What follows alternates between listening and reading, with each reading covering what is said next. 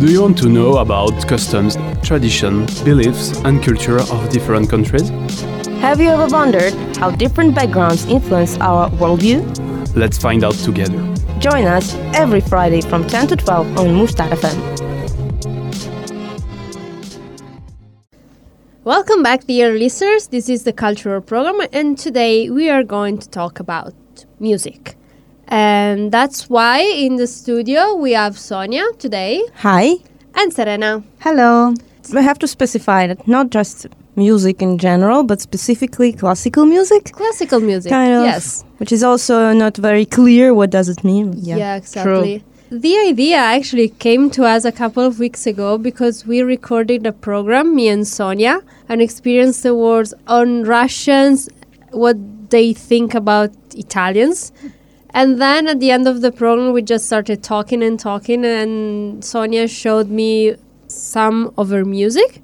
And then we talked for about one hour about how we perceive classical music and what classical music really is.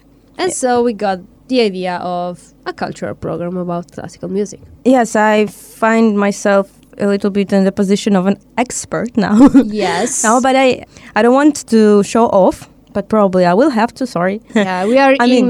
Let's face that. just to just to tell you that I don't take facts from somewhere. I don't know from the ceiling, as we say in Russian. I graduated from the university with a diploma of bachelor in arts and humanities, and my major was music. Mhm. Yeah. And I also have some history with uh, playing the piano. I mean, Some some history, yes, some history. We all saw and watched your concert with Yeah. Adam like last month. Two yeah, months two months ago. Two months Yeah. ago. Two months ago? twenty seventh of September. Yeah. Yes, we have proofs, I would say. So yeah, it's not like I just came here to Brag. to brag and tell some BS about yes. yeah no I, I know something and i want people to know and i want people to be more open towards classical music mm-hmm. because i believe that many believe that it's something complicated mm-hmm. something not understandable something too far and only for some fancy people i don't know Yes. but look at me i'm not fancy at all Well, when it comes to music, you are fancy. you can be as fancy as i am do you, do you want to know at how the end of this program, maybe. Let's let's see. But for starters, maybe we should give a definition of yeah and classical music. try to understand what it means because I'm pretty sure that I will have something to add to your definition. I'm sorry that I doubt it. Yeah, don't worry. It's a it's a Wikipedia definition, so Oh, you know damn. it lacks something. For sure. probably. So, what is classical music? Classical music is a very general term which normally refers to the standard music of countries in the Western world. It is a music that has been composed by musicians who are trained in the art of writing music or composing and written down in music notation so that other musicians can play it. And that's the Wikipedia definition of classical music. I understand it, and it's it's right. But probably you do not understand because, for example, you cannot compare it with Eastern tradition, mm-hmm. or for example, if you do not know how pop music is composed. Mm-hmm. Probably for you, this means nothing. It is a definition by comparison. Mm-hmm, yeah. But I want to add that in a narrow sense, classical music means the period of music in the 18th century, beginning of 19th century, also known as the Viennese school. Hmm. And it was formed by three famous composers, Haydn, mm-hmm. Mozart, and Beethoven. okay. And sometimes Schubert is also added, but usually Schubert is considered to be a romantic composer. But yes, so it's a narrow sense. When the school of classical, you know, music was founded. I mean, mm-hmm. not as an institution, but as a movement. In a wide sense, classical music is everything that we can hear in opera and philharmony, everything that can be printed as a sheet music, everything that can be performed by others. And it is important that you mentioned training. It is Yeah, composed by yeah, trained train, yeah. musician. Yeah. In order to compose music, you have to know the rules Yes, of composition. exactly, yeah. In the Russian language, we use the term academic music, which doesn't exist in English. Mm, no. Yeah, but it's more clear because it attributes all the music that is created in academy, in the school, with the rules, and then yes, it is a better definition. So how would you put it? What is classical music for you, at least? It's difficult to explain. I also want to talk about classical music in comparison with popular music. Well, yes, I think we cannot omit the fact that classical music has to be more or less unique. I mean, for example, if Tchaikovsky has written this melody, this melody cannot appear in some other piece, mm-hmm. or it will be considered a reference to Tchaikovsky's. Uh, Okay. Okay. Just you know, mm-hmm. just an example. Mm-hmm. When we talk about pop music, musicians usually use the sequence of three simple chords that resolve in each other. I mean, Yeah. Yes. good piece of classical music should contain some moderation, some changes in the mm-hmm. scale, so it should develop. Yeah. It's also longer, right? Depends on the Usually. piece. It depends on the mm-hmm. piece because, for example, if we talk about Baroque pieces, you mm-hmm. can find some plays that last less than a minute when performed. Wow. Yeah, It's like a punk rock song, like a two minutes long piece. That was that about? Oh, didn't actually. know really. Baroque was the era of not serious stuff, you know. Mm-hmm. They were really so posh and like Mm-hmm. they really liked to show off, and the music as well. It was very descriptive. It was not that serious music as we actually think about when we say classical music. In fact, classical music doesn't have to be serious, and probably that's not the characteristic that we should mention when we talk about classical music. And I want to prove that it doesn't have to be serious. And as a proof, I want to put a piece of. Uh, French composer of Baroque era, Marin Marais, and I'm sorry if I mispronounce. It is a piece from his five old French dances, first published in 1717. Mm-hmm. And this particular is the Le Basque, it's a Basque dance.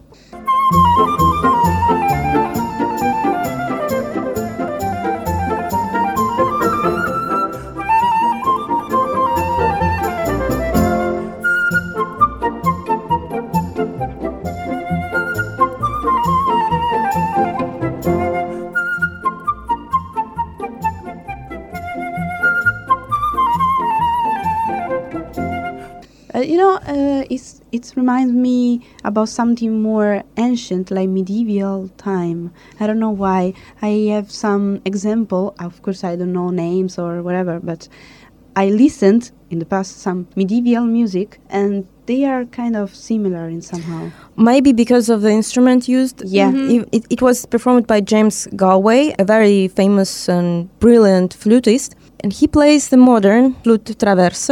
Mm-hmm. But the sound, yeah, that he makes, it's more like, you know, Yeah. because in Baroque time they still used instrument from that were more similar to medieval instruments. I can recognize. Something. See? similarities. See? Mm, we are good. not that ignorant now. Yeah, actually. That, that's what I wanted to prove. But you know, it, it's funny. Before we went to record the program, we were in the office, and Sasha was listening with the headphones on the very loud volume, Uh, high she volume. was there then. I couldn't understand who was that with the music. Yeah, and she was listening to some Russian punk, like, "Rah, rah, rah." that is serious music, you know, that music that wants to show I worth something. This music, come on. Marin Marais, or whatever, how we pronounce in English. What have you been feeling when you were listening to it? That it's a summer day on a field and people are just having a lunch break from harvesting. So there is someone playing the flute and everyone is happy, tired but happy because the harvesting is going well. It's a good day, it's sunny, it's warm outside, and everyone is together.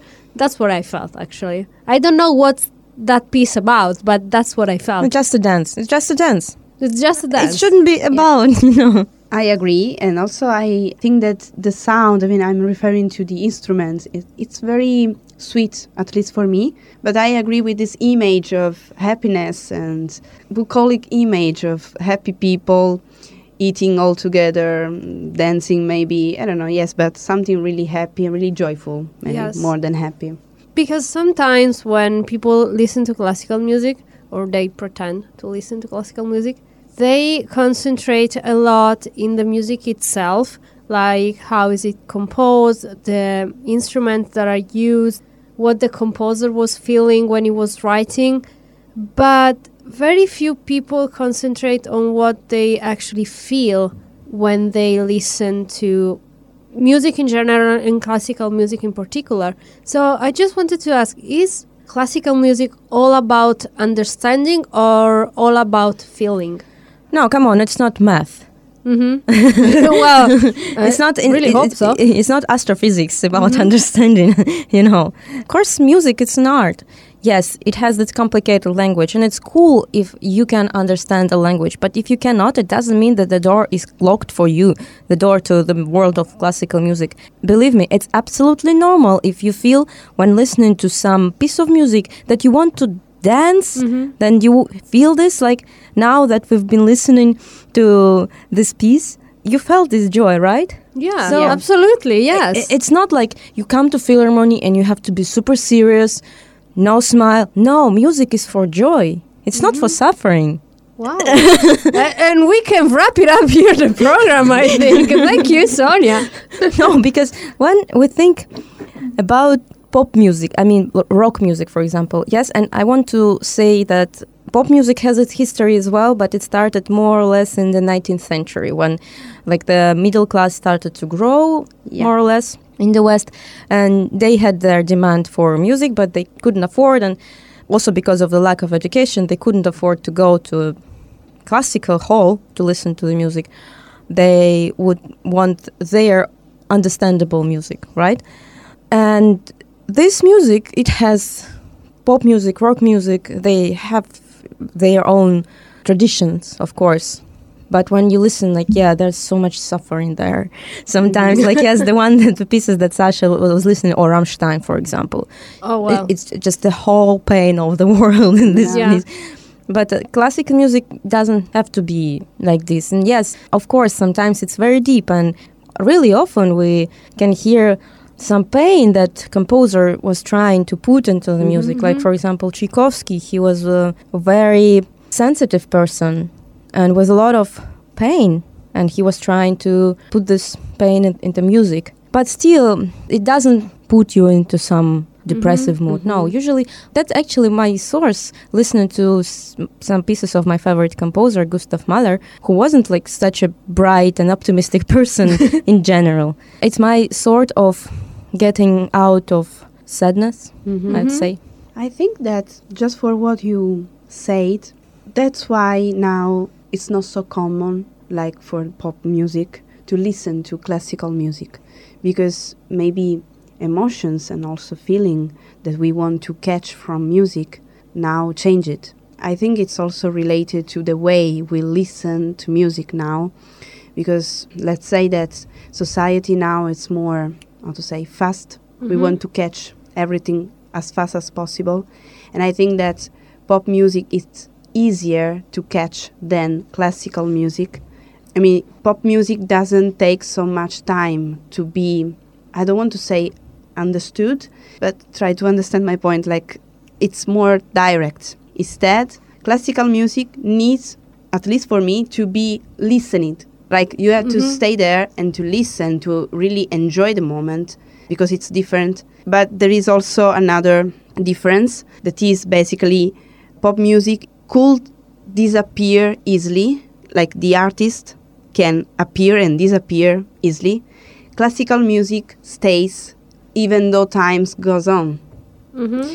So I don't know, but it's related for me to the way we are used to listen to music now, like without any attention. We are too much distracted. For example, yes, we had images in our mind, no, with this music, but because we are here and we are involved in this topic, but it's not so common for people in general to stay and to listen to try to feel something because we are used to catch soon something from music we don't have this education to listen to something i don't know if i Yeah. could explain It's good that you mentioned education because it, that's what I've been thinking about when you were talking.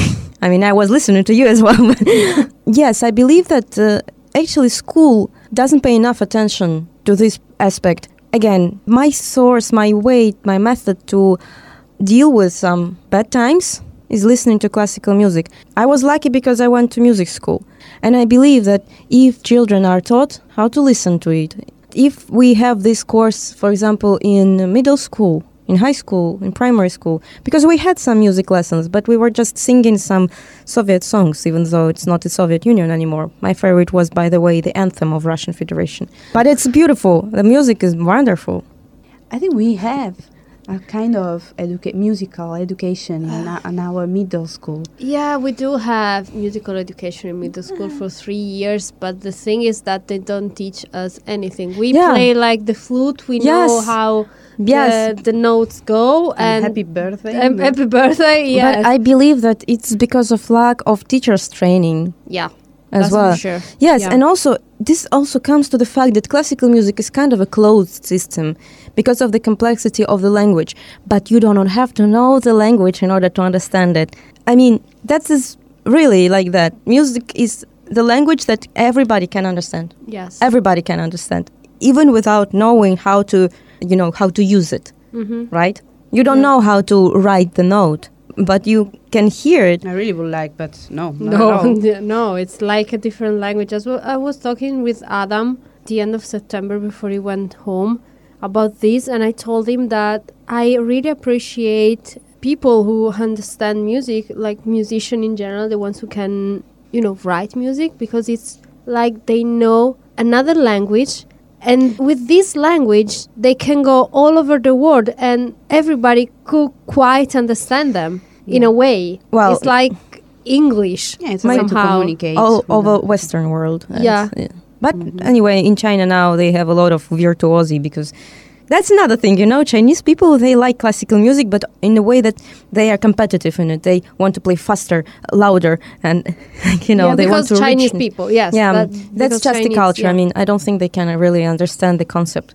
But you're not Chinese people. I hope you are not listening to us. uh, but I want to prove that you actually, even if you do not have any education, you can understand a good per- performance because well, when we talk about music, we actually also have to talk about classical music, also have to talk about performance because this is very important. Unlike pop music, I mean, yes, it is important that Adele takes all her pitches in Mhm. a right way, but when a composer writes a piece of music, he has one idea yes, and when the performer takes it he has to read the idea of the composer or he has to add something new you know there is one movement historically informed performance when they are trying to revive the way the composer was writing the music I want to show you the performance of Florence Foster Jenkins. Do you know her? No, No, she was sorry. um, quote to quote really fo- famous singer in the last uh, century in New York. She was dreaming with becoming a singer, and she believed that she is very talented. And you tell me if it's a good performance or not.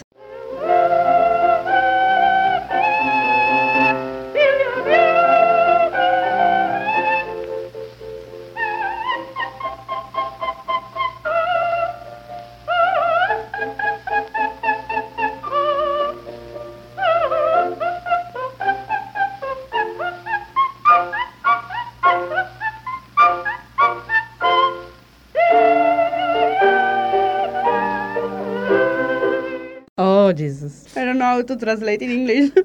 It's bad. when I when I hurt myself, you know, little finger in the Ah. bed table in the morning when you hurt Yeah. yourself, I'm like this. you can say it. tell it. Tell it. all the saints. You know? I don't know. Um, she doesn't seem so good with her voice, but maybe I don't know. She was a good person. Uh, it- that was actually a famous uh, aria of Queen of the Night from uh, the Magic Flute by Mozart. If you haven't recognized. Okay, can listeners. we hear the Normal the performance. Yeah, yeah, yeah, Okay. yeah. Now normal people, now I'm not curious. normal people, but I mean, normal performance? no, the fact that yeah, The proper one. I know about this thing because they actually shoot a movie about her two yeah, Meryl years Streep. ago with Hugh Grant, I think. it Hugh was. Grant and Yeah. Meryl Streep, but also there is another Yeah. movie about her. Okay. I didn't see it, but I I'm going to. Remember, Yeah. We are It's- going to watch. Yeah, we are you know, going to. You know, the fight is that, yeah. I mean, I like I love the movie also because I love Meryl Streep. But the fact is that you feel so pity for her, for this woman, because she wanted so much something that she couldn't have. She wanted to be loved as well. So. But uh, whatever. I mean, she was a wor- the worst singer probably of the world. so mm, you now you see that you can. And just a question about her. So why this woman is uh, how to say celebrate in a movie? What is because it's something so specific because she, her story is like i mean imagine be famous for being the worst but she believed that she's the best But why? She couldn't. She didn't have a perfect pitch. So she didn't have any Peach. beat probably I mean, you don't have to have a perfect pitch actually to be a musician, but Other people believed that she was good. no, no, no, No. no. Of course, everybody saw that she's a failure. But, But they wanted to give her hope or something no, like they that. were because she They- was super, super rich. Ah. So maybe she had kind of influence on the people. No, just they wanted. He- she could buy them. Yeah, Ah, they didn't want to disappoint her because she had money. That's okay, why. okay. But I'm it- going to. Yeah, watch we the have to watch the Yeah. movie. Yeah, I'm absolutely. now. Yeah. Uh, let's listen to the normal.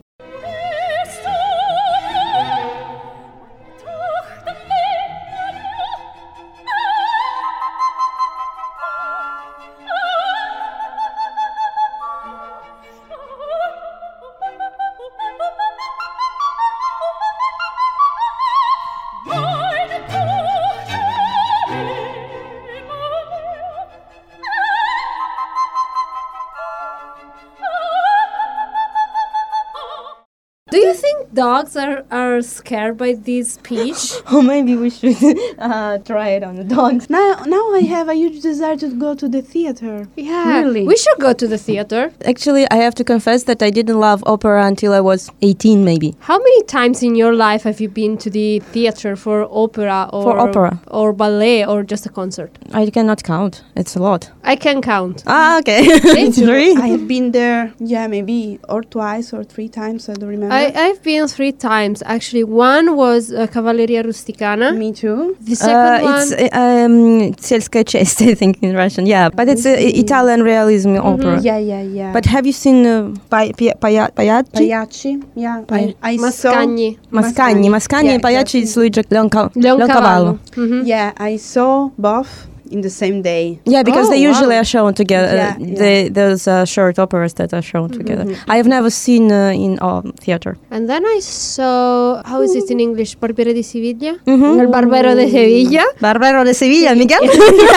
yeah, our Miguel. Our Miguel, yeah. Uh, that one, and then I saw uh, a concert, but I don't remember which concert was that. I just remember there was this. n- It's not a tambourine; No. it's a tambour big. Tambour big. Tambour big. but ah, anyway, yes, I don't remember which concert was that, but it was so gentle and Timpani. calm. Yeah, timpano. Yes, that. And then these classmates of mine, he just decided that he wanted to sleep. But then the timpani came, and he was suddenly awake, and that was very funny to watch. Now, the only problem I could have with opera, Mm-hmm. it's to understand the words. So you basically you need the paper to, to read. Yeah. Yeah. Because and- I can appreciate, I mean, the voice, for example, what you just showed us.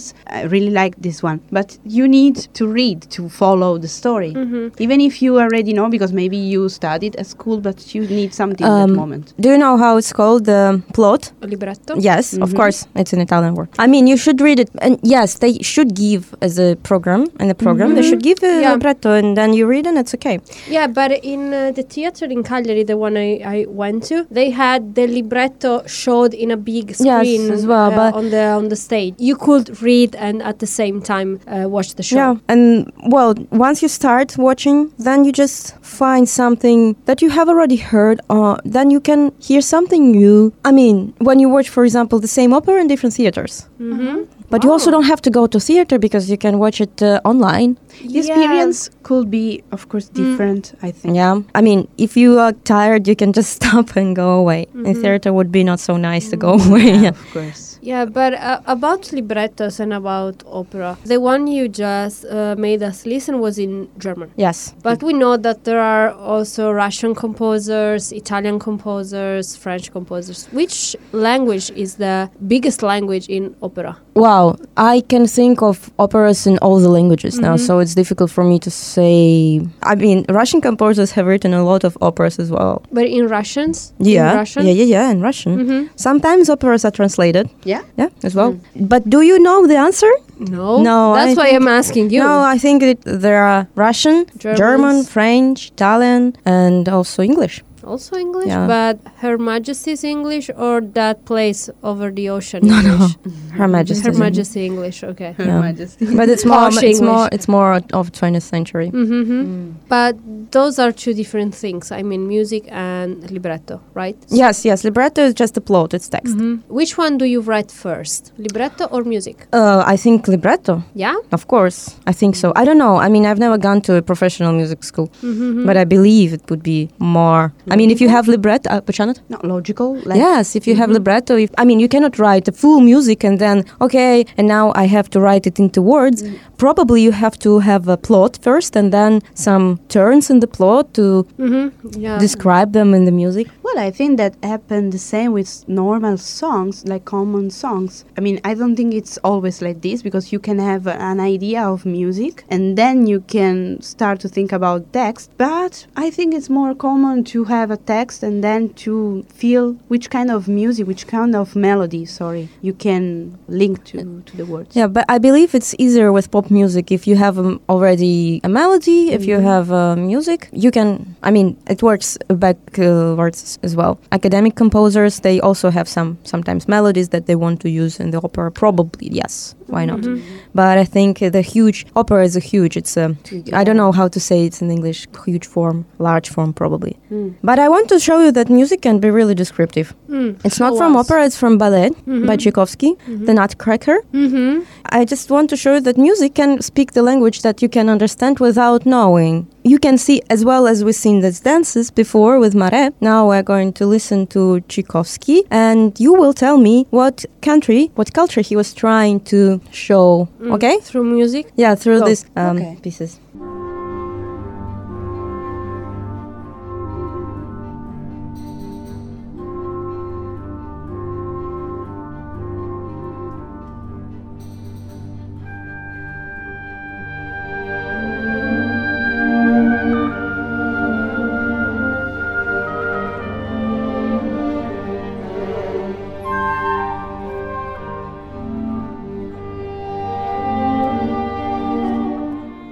I feel Give like your- Middle East, Turkey, Persia, Iran, all those countries there. I'm sorry, no. Mm, No. Not for me. Not at all. It's called Arabian dance. Yes, Middle yeah, East. I Yes. won. Nothing, but I won. I, I just feel so no, I didn't powerful. actually right now. didn't feel. Uh, um, I was taking my time.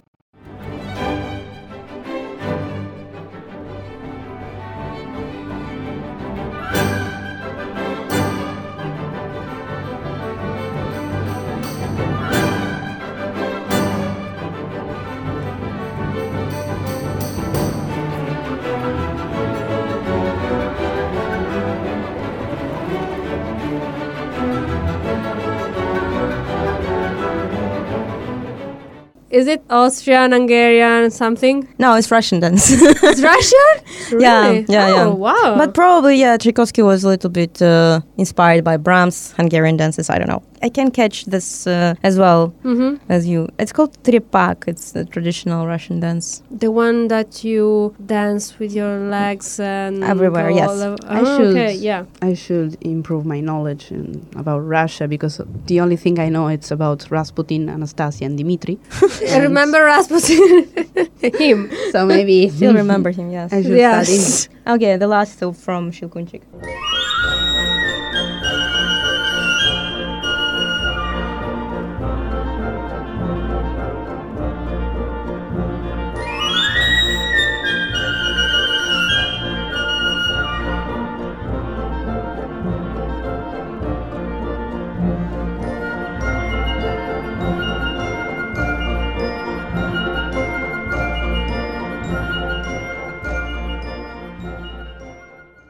I mean, okay, I can give you a hint. north of I, Europe, I, can, think. I can give you um, hint. During this time, the eastern part of the Asian part of the world was becoming more popular. I mean, it, more and more artists and composers were interested in the, you know, Arabic, as what you, Uh-huh. we already mentioned, and also something else. Japan. Chinese, yeah, but almost. Yes, it's a, it's a Chinese dance. Yeah, but you know, I mean, still you can hear something, some decorations, you know, Orientalism. Yeah, but it's not properly like Iranian Iraq, Middle I'm East. so sorry. I'm so bad in this game. no, you're No, not no, it's Tchaik- Yeah. Tchaikovsky's fault. It's Tchaikovsky's fault. Tchaikovsky Ilyich, is you all didn't your do it. fault. But do you think, Sonia, that you can grow to love classical music? Of course. I mean, how can you hate classical music? That's the question. Most of the people say that since they don't understand classical music, you know, they don't actually go and listen to the to classical music because there is no point on listen to classical music if you cannot understand it. So maybe they just listen to it once or they go to, for example, the theater once and they say, "No, I cannot understand that," and then they go back to Rammstein. They think actually they think that is boring. Not- yes, I mean that is boring. It's not exactly. eight, but I don't know because I cannot classify myself in a music genre. I'm used to listen to different types. Okay, so for example, I can listen to pop music, but also country, or sometimes also jazz, or blues, or also rock. If you are open to different types of music, maybe you can easily appreciate also classical music. But if you are strict in only one type, it's difficult to go out of this and to appreciate other types. I don't know, maybe it's related to this and also to the fact that we are used to, for example, I'm used to listen to songs. So music and words. We were talking about opera, but just talk about music, like classical music. So j- just only instrument. You have to really to focus Mm-hmm. because um, I can appreciate, uh, but I need time, like to relax. With a song, it is different. Yeah, I- because you have the lyrics in a song, so you can und- in understanding the lyrics, you understand what the singer wants you to to feel or to understand. And Yeah. in, in classical music, maybe it's more like feeling something, not Exactly. understanding something, as we were saying before. I think. Yeah, just uh, to clarify that actually, beside opera, there are also singing genres in classical music, Yeah. like uh, German Lieder, uh, Russian romance. Yes, of course, there are short forms, Mhm. small forms of classical music with words. I understand what you mean, actually. But I believe that still, it's a question, it's a matter of habit. And if you start with something, for example, Mozart, maybe it will be something better, they say. But you don't have to concentrate, actually, always Hmm. just put some music when you walk back home. Put some Schubert, I don't know, put some Mozart, and then you probably will start to feel that it becomes more and more familiar to you. Mm-hmm. So I think it's the question of uh, habit, yes. Just Yeah, I mean, I was talking about be open, but you need to have this, I think, this education from the beginning. Education to be open to different type of music as well. But then there is also your taste. Yeah, that's for sure. If you Mm. don't like something, then you don't like Okay. that something. That's obvious. But I'm interested in making this experiment. I would like to listen to classical music. Also because I had a discussion with Sebastian. He listened to different type of music Mhm. and also classical music. techno, you told. Yeah, only instrument music. I'm not used to this, as I said. So we were talking about music, and he put some music with only instrument, and he was talking with me about this. Like, uh, you can appreciate just music. I appreciated some of uh, this music he showed me. So I said, you know what? Maybe I should be more open. Each type of music can give you different feelings, different emotions. You can feel really relaxed. So yes, I would like to start to be more open to classical music, but only instrument music. I would say. You know what? I've just thought maybe sometimes we are afraid that we are not educated enough. I'm afraid to go to the museum of Uh-huh. uh, contemporary art because I do not understand it, and I'm afraid that I will feel stupid. And probably that's the thought that there is art that we deserve to have, and there is art we do not deserve to have. Mhm. We have to be some special people. No, but we do not live in uh, you know class class society. How to say this? I mean, Classist society. yeah, yeah, Yeah. I mean, we are not slaves anymore. well, Wow. because yes, as we've been talking before the start of the recording, probably two centuries ago, none of us could afford going to opera because Yeah. I don't think that I come from a noble. Me uh, neither. No, Yeah, I'm too dark. No, Nope. yep. uh, I, I I have too much, uh, you know, um, bucolic faith.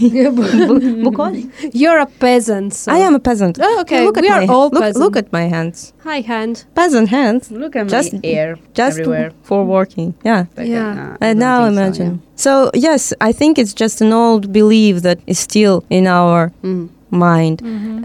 But now, uh, at least in Italy, they have these kind of programs for high schools, and they have this kind of partnership with uh, theaters. Classes can go to the not the opening night of the opera, but the day before when they are just performing for the last time as a rehearsal. Mhm, So yeah. the final rehearsal. So even people like 15 or 16 can go and see opera or a concert or a ballet, That's for example. But again, coming to the question of education, probably young people need some preparation for Yes, it. But you know, do. I've just said young people, and I realized that Benjamin Britten, one of uh, a few English composers, because England is actually famous of not having good composers. Yeah, they I have lot- theater, but they don't have Yeah. music. And he actually, basing on um, one of the Baroque things, he in 20th century he has written young person's guide to the orchestra. Oh wow! Yeah, I think now theater is trying to be more open, yes, as well. And young people have to be prepared to the fact that it's not that serious and that Yeah. classical academic composers also have a sense of humor. Can I have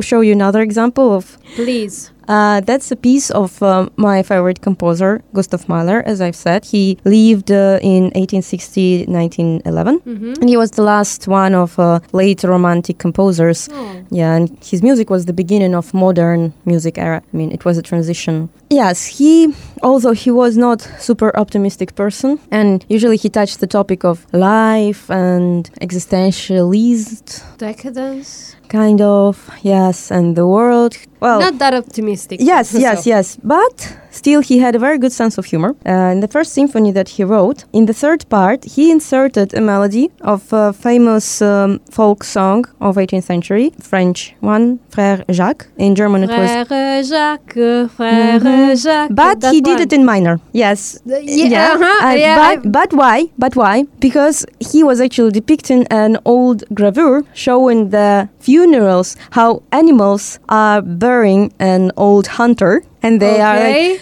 I mean, animals cannot be unhappy because of the death of hunter. Yeah. So it's a mockery, you know. Oh. Yeah, and then the music uh, drastically changes into this bacchanalia. yeah. a mood.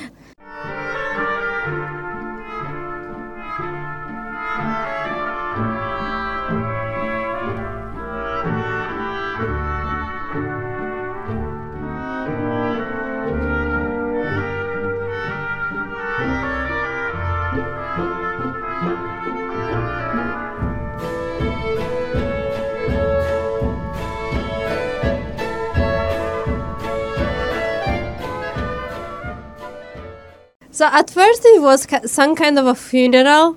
So you but feel gloomy, this, you know, and but this mockery funeral. Yeah, And and then it was really dark.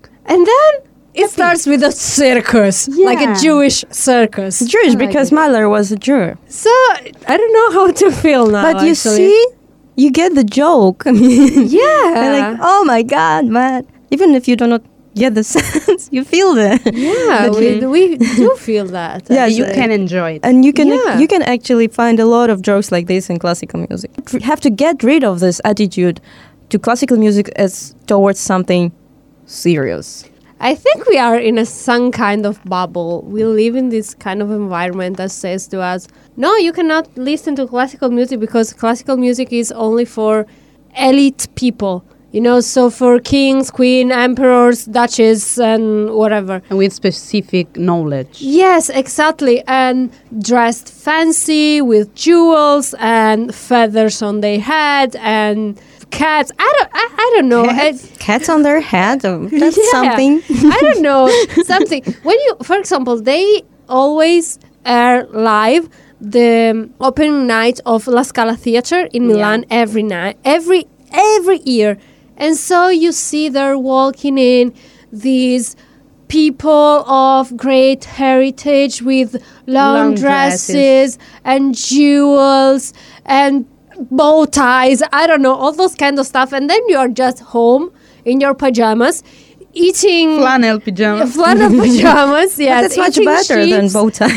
yeah and chocolate and be like "Mm, Mm, yes no i won't go there because i would feel like completely out of my comfort zone Yeah.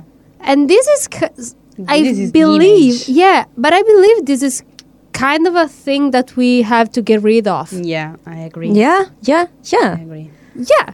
You deserve it. I mean, you deserve to listen to classical music because it's it also very different. I mean, it's not like classical music and there is one pa pa pa pom, even though it's brilliant pa pa pa pom.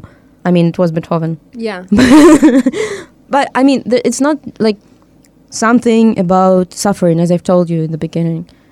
It's so various, and you can find. I mean, it doesn't mean that you have to like all the composers, so you don't don't have to like all the music. There, there are also examples of academical, classical, serious music that are created, cr- being created now or in the 20th century, and they're absolutely different. I mean, if you want, I can give you to listen. Just give us a list, Sonia. Yeah. really. A list? Now I'm A li- just a list of things. Ah. Like, for example, if you want to start listening to classical music, which one, which composer you have to pick first, and which um, work of that composer? Well, that's a, that's a difficult question uh, because it depends also on uh, I think on your mood. Well, you can listen to Wagner if you are not afraid of his uh, connection with Nazi. I mean, Uh, the Nazi, one uh, of Nazi. Valkyria? Yeah, yeah, but Nazi, Ah. Nazi just uh, uh, appropriated his music, Yeah. kind of. But you also can start, for example, with listening to Marais Mare? or Yeah. other bar- Baroque I want to listen to this because yeah, I, to I try now and I'm I mean I'm full of joy after so I mean, you can listen to Baroque music. Baroque music is light. I mean, yes, sometimes it is, if it's Bach, but I really like Bach. But if it's from something French, or Lully, for example, Hmm. Ra- Rameau as well, Jean Philippe Rameau. you know that you're going to write all these names Of course, I I have to write down all of Yeah. these actually because I've I've never heard of these people before, yeah so and that's a pity actually, because now we are listening. I mean, we always listen to some classical music when we are at the airport, for example. Uh, there is like uh, Because going that yeah airs uh, there Oh, or that's in the cool. supermarket, but we don't know who those works are by, what those works are, why were their composer when, and blah blah blah. We just listen passively to that But music. also because classical music is not spread as much as pop and other genre Mm-hmm. Of course, because it takes more education, as we said, and Yeah, more training yeah. to perform it. M- Uh, also, I think maybe you can listen to, for example, Ravel's Bolero. It's a, Mm, it's one I've piece. heard of that. I don't know why, but it's not new. It's uh, 13, 15 minutes with the same uh, rhythm in the bass and with different instruments playing the same theme and then with variations.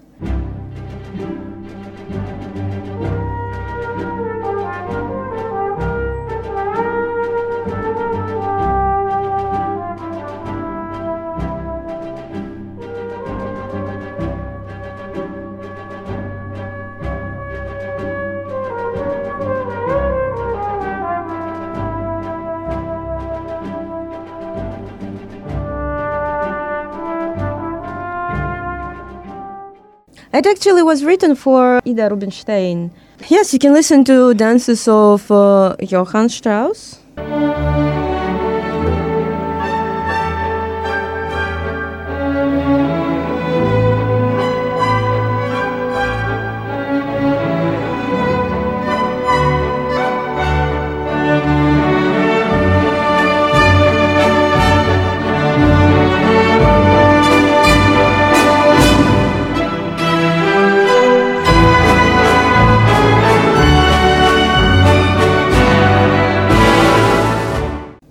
About Italians? Italians, for example, Verdi.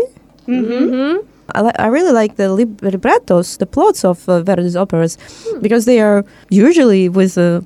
and- Some and- historical meaning. yeah Yeah, but they end with a very badly. Yeah, tragic. They're Tragic, yeah. Rigoletto. Rigoletto. Yeah, li- listen to Rigoletto. Oh, can we listen a little bit to? Yeah, sure. Just listen to Rigoletto now.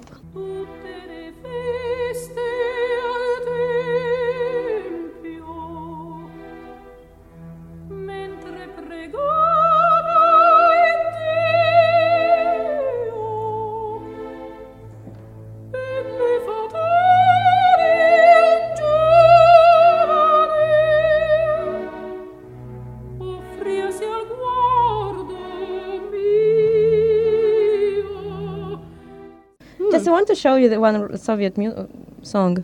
hmm Go. Дремлет притихший северный город, Низкое небо над головой.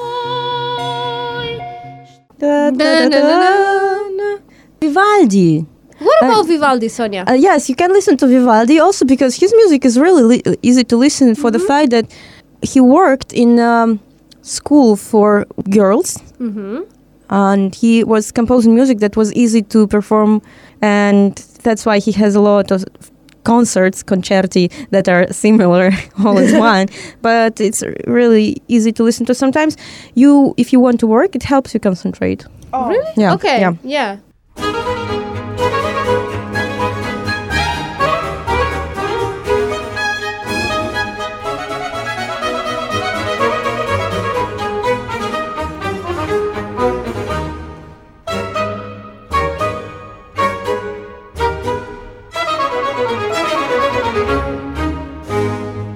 I need something like this. and I- also minimalist music of 20th century helps you concentrate as well That one I- you showed me yesterday, that kind of. yeah yeah yeah philip glass uh, michael nyman those names Okay. But about uh, conductors, yes, uh, actually, there is no one best conductor for every piece.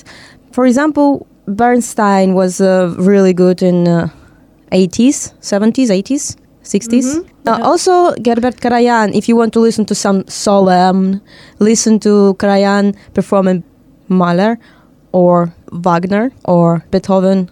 Because now I'm like I'm have a list on YouTube here, and I see a conductor named Gustavo Dudamel. Gustavo, yeah, he's like the most, I think, the, the youngest now, Gustavo Yeah? Dudamel, yes. Really? Yeah, and they have really good uh, musicians in Venezuela. Hmm.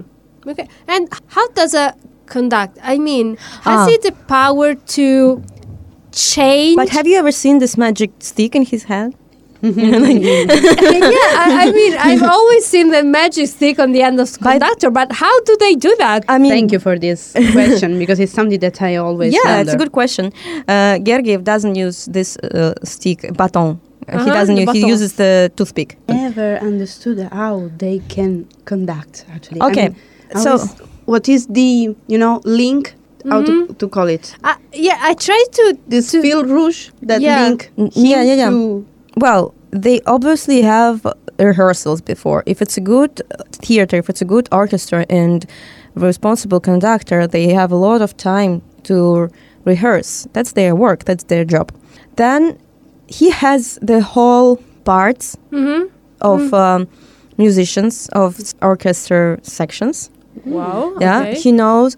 And imagine, yes, during the rehearsals, he has to show the musician in one corner that he has to be in a dialogue, for example, with uh, someone from another corner. And I mean, imagine this melody, it has to stand out, stand up. I mean, that's how this fabric of music is created. So it doesn't sound all the same. So it's uh, it has some dimension. You see, like, uh, and during the performance, he will first of all he holds the rhythm, Mhm. but then he also has to inspire, Hmm. right? And movements he make. yes, with movements, um, you know, it's just not random movements. Actually, with the right hand, I'm he sure, yeah. he shows the rhythm Wow. Ah, okay. because there are uh, specific um, like flat, moves. flat, height. Yeah, yeah, yeah, yeah. Something moves, like moves uh, for all, all different uh, kinds of uh, tempo. Yeah, and he has to show he can, with his eyes, he can show up one particular musician to do something. Oh. Yeah. I had a flatmate once. Mhm. Uh, she plays the bassoon Mhm. in an orchestra, and I asked her the same question I asked you about conductors, and she said that the conductor has the power to change how uh, music is performed by the orchestra. Yeah. And I just cannot understand that. But then I thought about theater because you can actually read a theater trad- tragedy, for example, and you can perform it as you feel it. Like, for example, you feel that that specific sentence has to be performed with a higher pitch or uh, more joyful, or, for example, in a sad way.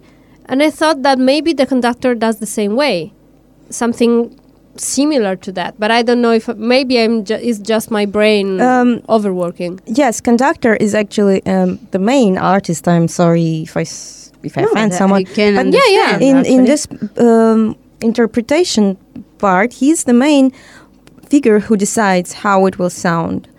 And then there is a machine called orchestra with people who have to perform in the way that he tries to, you know, explain. Yes, so it's his interpretation that is important. So that's why there are so few good conductors. And Dudamel is one of the best now because he's also very emotional and temperament. But we had a conductor, like a very famous conductor in Italy called Riccardo Muti. Yes. What about him? What do you think of him? Yeah, of course. I mean, if he's famous, then he's good. yeah. And I wanted to ask you about another thing about an Italian guy, Paganini. We have this kind of saying in Italy, and we have this saying in uh, Italian that that goes something like this: Paganini does not repeat. ah, so it's not And- possible to repeat. No. Ah, he himself does. because uh, the legend goes that I don't know if it's true or not. At the legend point? goes that Paganini didn't wrote the music, Uh huh. so his music could be performed just once because the next time he was uh, going to perform that music, it would have been different by some notes or by something. So Paganini's music was not the same every time he performed, but I don't know if that's true or because not. Because he changed it every time. No, because he didn't write it. So he could change something. Yeah, but Like I don't know if it's true. Live, like yeah, something that the you live. okay. Yeah, but I don't know if it's true or not. I don't know. I just know the name. I'm sorry. I don't know his story. I mean, artists can have this kind of behavior, so I wouldn't be surprised by this actually. Well, if you are a good uh, musician with perfect pitch and perfect mind, brain, brilliant ideas, then you can improvise. Yes, Mm-hmm. because uh, also because of the rules of Oh no, no! It's No. like uh, he liked to improvise when he was playing, and so sometimes he hurt his uh, fingers, his fingertips.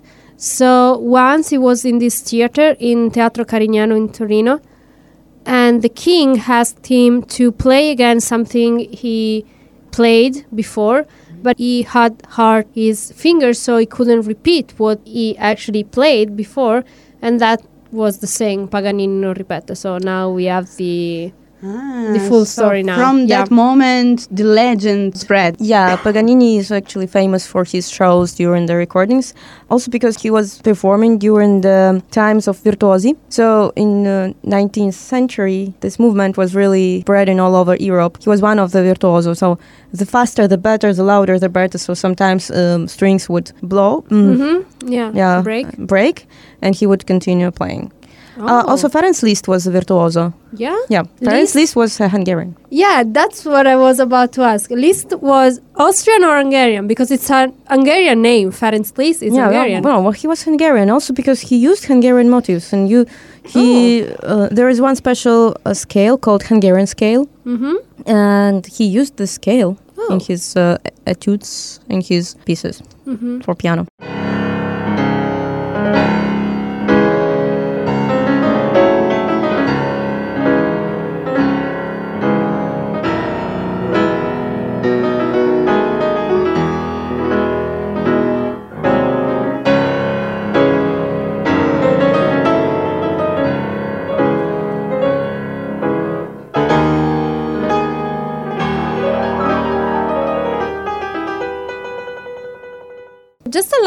Question before wrapping up. Is there some composer you don't like or like less than others? Well, uh, as a person, well, as a person also. Yeah. Bruckner, he was really Christian, he was he. Blah.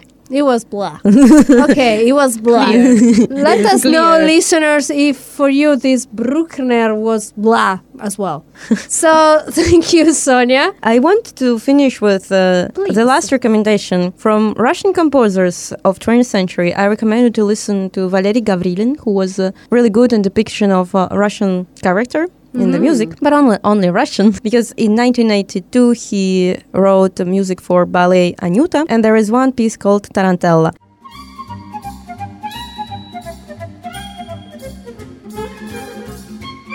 So thank you, Sonia, again for your contribution today. Yeah, thank you. It was really interesting. Yeah, And I hope now you're inspired to listen to Yeah. more We are. classical Yeah. music. absolutely. Dear listeners, see you next week with another cultural program. Goodbye. Goodbye.